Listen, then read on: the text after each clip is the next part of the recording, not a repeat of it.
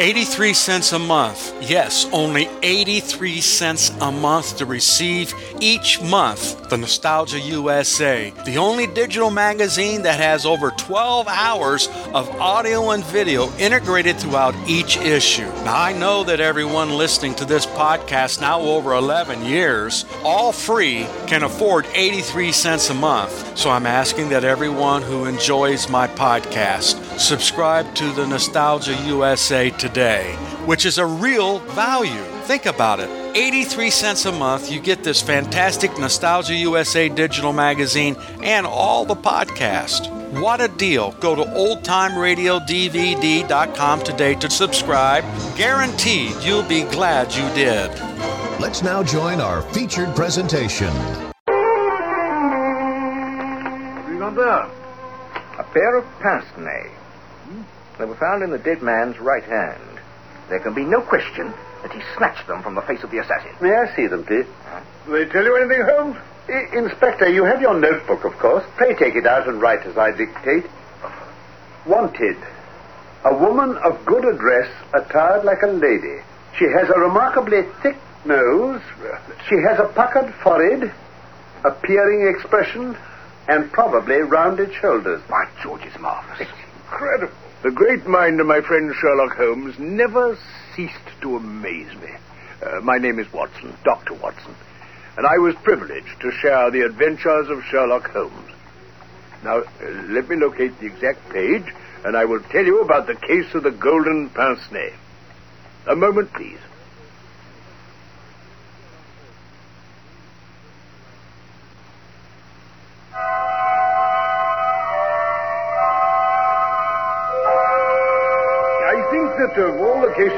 Cases three massive volumes containing our work for the year 1894, the case which is the most conducive to a display of those peculiar powers for which my friend Holmes was famous was that of the golden nez. Well, Holmes, here's Inspector Stanley Hopkins to see you. Ah, Hopkins, come in, my dear sir. Evening, Mr. Holmes. It must be something important which has brought you out in such a gale. It is indeed, Mr. Holmes. Did you see anything of the uh, the Yoxley case in the latest editions? I've seen nothing later than the 15th century today. Let us hear about it. Some years ago, this um, this country house, Yoxley Old Place, was taken by an elderly man named Professor Coram. He was an invalid, keeping to his bed half the time. He has the reputation down there of being a very learned man. He found it necessary about a year ago to engage a secretary. The first two that he tried were not successes, but the third, Mr. Willoughby Smith, was a very young man straight from university. He seems to have been just what his employer wanted. I've seen his testimonials. From the first, he was a, a decent, quiet, hard-working fellow. Nothing against him at all. And yet, this is the lad who has met his death this morning in the professor's study. He's dead. I take it you're going to tell us he's been murdered. The circumstances can point only to that. I see. Well, you'd better tell us a little more about the household to begin with. If you were to search all England, I don't suppose you'd find a household more self-contained or free from outside influences. The professor was buried in his work. Young Smith knew nobody in the neighborhood. And the two women had nothing to take them from the house, although the garden gate is only a hundred yards from the main London to Chatham Road. Now, just a moment. These two women, who are they? There is an elderly housekeeper, Mrs. Marker, and a maid, Susan Tarleton. I see. This uh, Susan Tarleton was the only person who could say anything positive about the matter. Between the forenoon, sir, between 11 and 12, I, I was hanging some curtains in the upstairs front bedroom, sir. Where was the professor at this time? Oh, Professor Coram was still in bed. When the weather's bad, he hardly ever gets up before midday. Huh? Well, sir, I heard Mr. Willoughby Smith pass along the passage and go down to the study, just below where I was working. A minute or so later, there was a dreadful cry. Then nothing, just silence. What do you do? Well, sir, I, I ran downstairs to the study, and there he was, stretched out on the floor. He seemed to be dead, but then he opened his eyes and, and spoke to me. He said, The professor, it was she.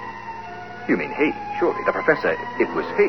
No, sir, just like I told you, the professor, it was she. Well, that...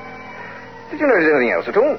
I saw the knife, sir. The, the one you've got there. It used to be on the professor's desk. It, it was lying on the floor.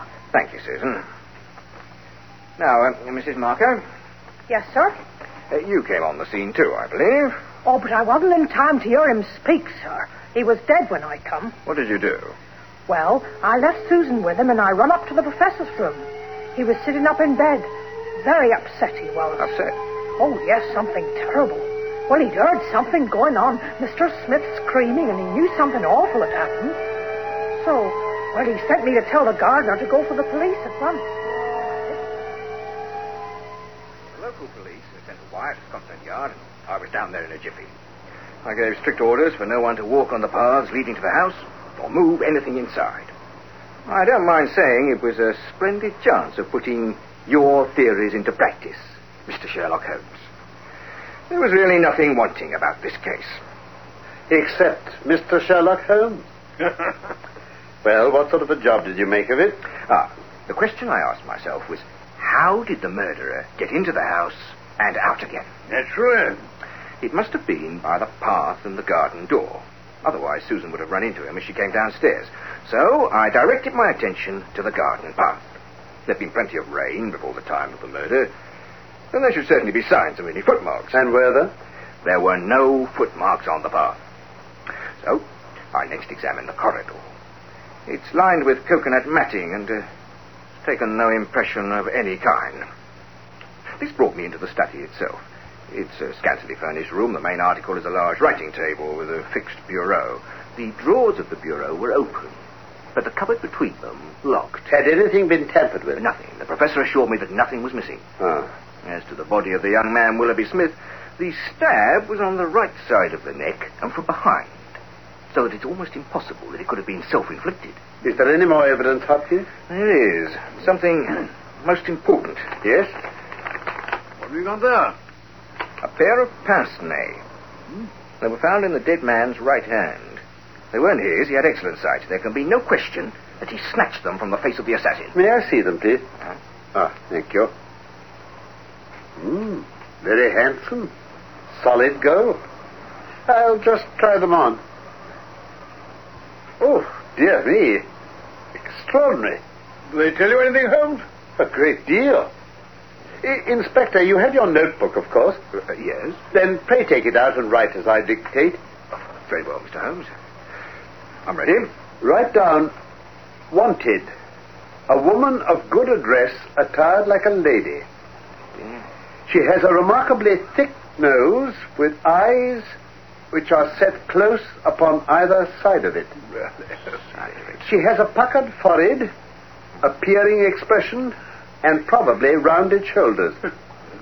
There are indications that she has had recourse to an optician at least twice during the last few months.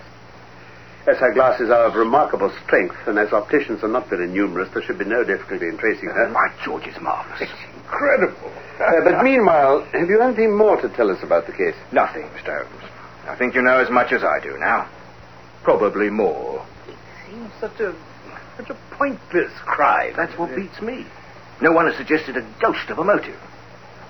I suppose you can't, Mr. Holmes? Ah, there I'm not in a position to help you. But I suppose you want us to come out tomorrow. Well, if it's not asking too much. There's a train from Charing Cross to Chatham at six in the morning, which will be at Yoxley Old Place between eight and nine. Then we shall take it. Well, it's nearly one now, and we'd best get a few hours' sleep. Why not stay here, Inspector? I dare say you can manage on the sofa in front of the fire. Well, now, that's a very good idea. And I'll light my spirit lamp and give you a cup of coffee before we start. Oh, no. Yes, it's better all right, Doctor. Yes, anyway, the wind's dropped. That's a relief. Morning, sir. No. Any news? No, sir, nothing. No reports of any strangers seen about? No, sir, I've just been asking again at the railway station. Have you inquired at the inns and lodgings? There's no one who can't be accounted for, sir. Well, it's only a reasonable walk to Chatham. Anyone could stay there without being noticed. You're all right, carry on, Wilson. Very good, sir. But this is the uh, the garden's path I spoke of, Mr. Holmes. Ah, yes, I see. Hmm, someone has passed along here. Our lady must have picked her steps carefully, since she'd have left a track on the path on one hand, or on the soft flower bed on the other. Yes, she must have been a cool customer. You say she must have come back this way as well? There's no other way. Hmm. It was a very remarkable performance. Very remarkable. Well, I think we've exhausted the path. Let us now go indoors to the scene of the crime. The position is this. The garden door is usually kept open, so the lady had nothing to do but walk in. The idea of murder was not in her mind. Or she'd have provided herself with a weapon instead of having to pick up the knife from this writing table here. She came along the corridor, leaving no traces upon the coconut matting. Then she found herself in this study. What does she do? She goes over to the writing table. What for? Not for anything in the drawers, for nothing is missing. No. It was for something in this bureau. Hello? What's this scratch beside the keyhole? Why didn't you tell me of this, Hopkins? Well, I, uh, I noticed it, Mr. Holmes, but uh, you always find scratches around a keyhole. Watson. Yeah? Just give Mrs. Marker a shout, will you? Very well, Holmes. This scratch is recent, Hopkins. Quite recent. See how the brass shines where it's cut? Look through my lens. Yes, I, yes, I see what you mean. An old scratch would be the same color as the surface. Yes, sir? Here's Mrs. Marker, Holmes. Oh, Mrs. Marker. Uh, did you dust this bureau yesterday morning? Yes, sir. Did you notice this scratch? Where, sir? Here. Oh, no, that wasn't there yesterday. I'm sure of that. Ah. Uh, who has the key of this bureau? The professor keeps it on his watch chain. I see. I understand that this passage connects only with the professor's room and the garden door. That's right, sir. There are no other doors off it. Well, thank you, Mrs. Marker. That is all. Thank you, sir. Making any progress, Mr. Holmes? Certainly. This is what I see. The lady enters the room, advances to the bureau, and either opens it or tries to do so. While she is thus engaged, young Willoughby Smith comes in. In her hurry to withdraw the key, she makes this scratch upon the door. Smith seizes her, and she snatches up the nearest object, which happens to be the knife, to strike at him and make him let go his hold. The blow is a fatal one. She escapes either with or without the object for which she's come. Yes, that seems fair enough. And now it's time we made the acquaintance of the professor. Yes, certainly. Oh, so the corridor to his room is also lined with coconut matting. This is very important indeed. I don't think I understand. You don't see any bearing upon the case? Well, well, I don't insist. No doubt I'm wrong. Now come and introduce me to the professor.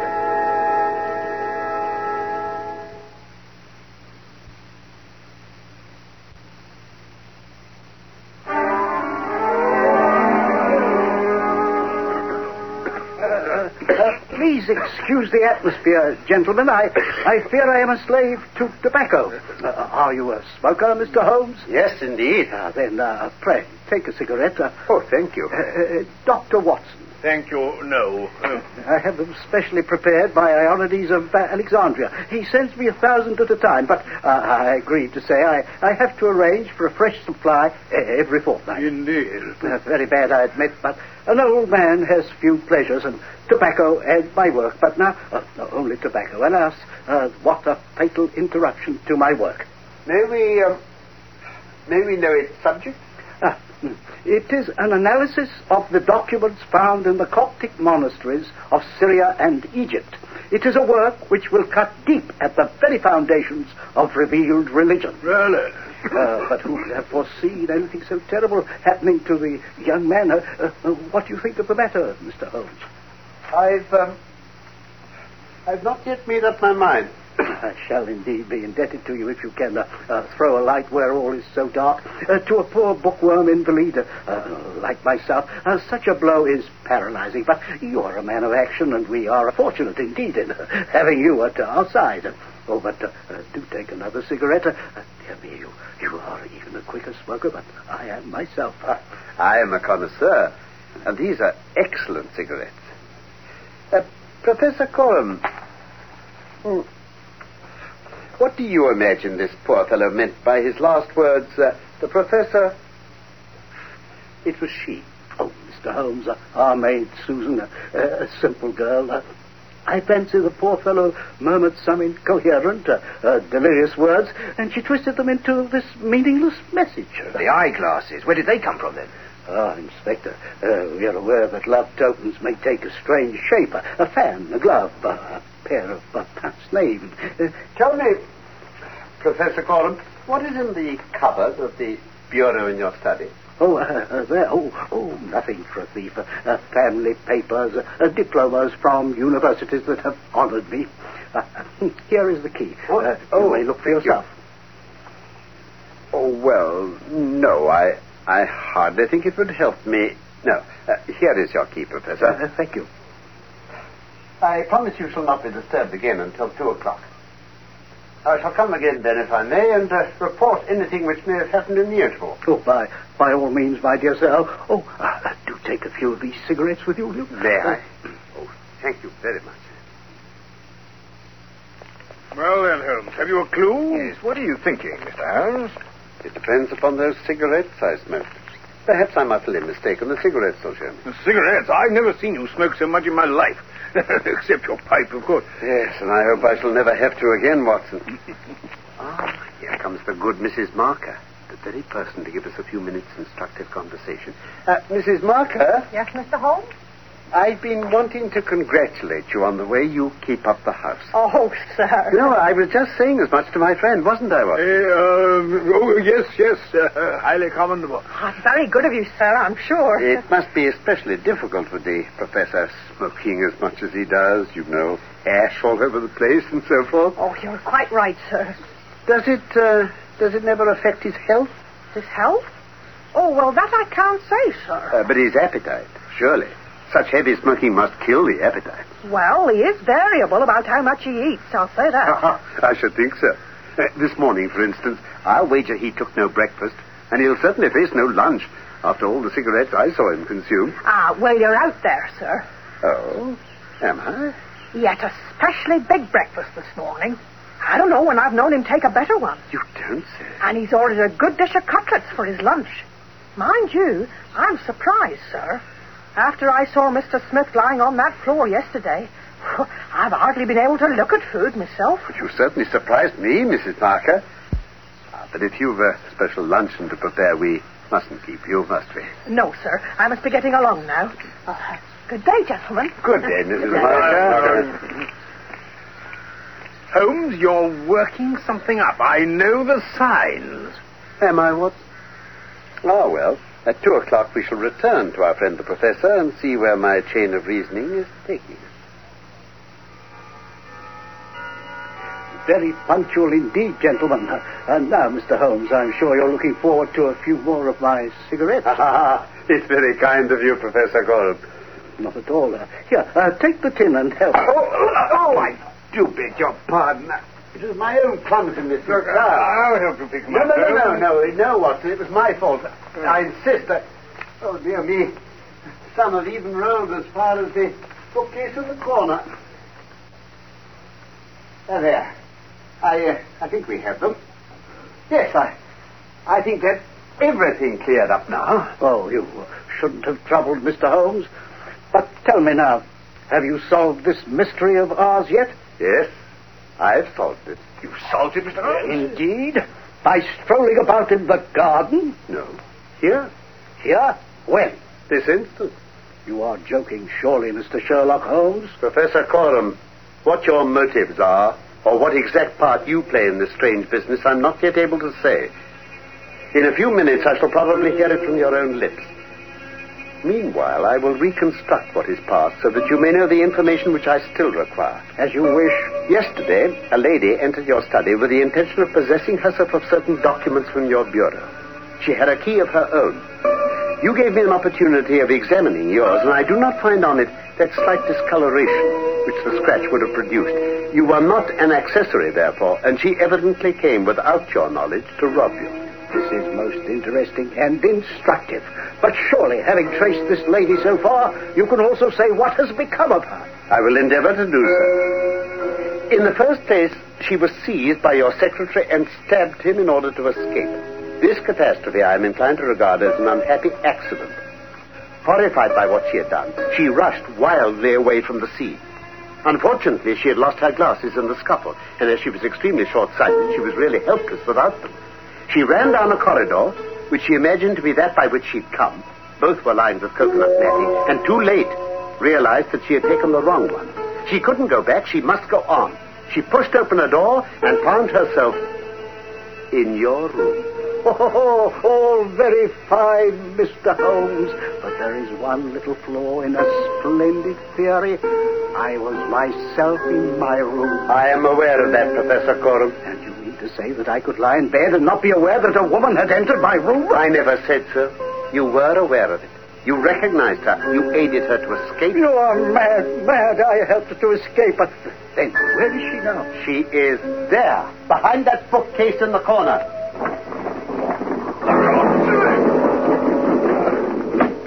You are right. You are quite right. I am here. I arrest you in the Queen's name for the murder of Willoughby Smith. And I warn you that any... Yes, sir, I am your prisoner. I could hear everything, and I know that you have learned the truth. It was I who killed that young man. Then you realize. But you are right, you, sir, who say that it was an accident. I did not even know that I held a knife in my hand. In my despair, I snatched the nearest thing from the table and struck at him to make him let me go. I am sure that is the truth. Yeah, she better sit down a moment, Holmes. She looks ill. Oh, thank you. I have only a little time here, and I must tell you the whole truth. Yeah, now, now, you take this chair. Uh, thank you. Yeah, that's I am this man's wife. He is not an Englishman. He is a Russian. I will not tell you his name. The Lord bless you, Anna. I wonder why you cling so hard to that wretched life of yours, Sergei. It has brought no good to anyone, least of all yourself. Pray let us hear what you have to say, madam. I was a foolish girl when I married this old man in Russia. We were reformers, revolutionaries. Then came a time of trouble. A police officer was killed, and in order to save his own life and earn a great reward, my husband betrayed his companions and me with them. Among our comrades, there was one, Alexei, who was noble, unselfish, loving, everything my husband was not. He hated violence. He was forever writing to dissuade me from it. My husband found the letters which would have saved that man and me from Siberia. He hid them. So we were convicted. I was released not long ago, but Alexei is still a convict in the salt mine. Think of that, you old villain. And I could have killed you in this room, but I spared you. You were always a noble woman. I came to this country with the object of getting those letters which would set Alexei free. I knew you would never give them to me, Sergei. So I engaged a private detective who came here as a secretary. He, he found where the papers were kept and got an impression of the key. Then he would go no further and left here. I took my courage in both hands and came to get the papers for myself. I succeeded, but at what a cost. The dying man's words were, the professor, it was she. Do I understand then that Smith knew who you were? Uh, by a chance, I had met him near the gate that morning and asked him where Professor Coram lived. Exactly. In his last breath, Smith tried to send a message to the professor, but it was she, the she whom he had just discussed with him. You must let me finish quickly. After I had killed the young man, I, I ran blindly into this room. My husband spoke of giving me up. I threatened that if he did, I should give him away to our party as a traitor. For that reason and for no other, he let me hide in that recess behind the bookcase where anyone approached. He was able to give me part of his own meals. It was agreed that when the police left the house, I should slip away by night and come back no more. Gentlemen, here, here are the letters will save Alexei. I confide them to your honest gentlemen and to your love of justice. Before leaving my hiding place, I have taken poison. Oh. Oh, too late. Too late.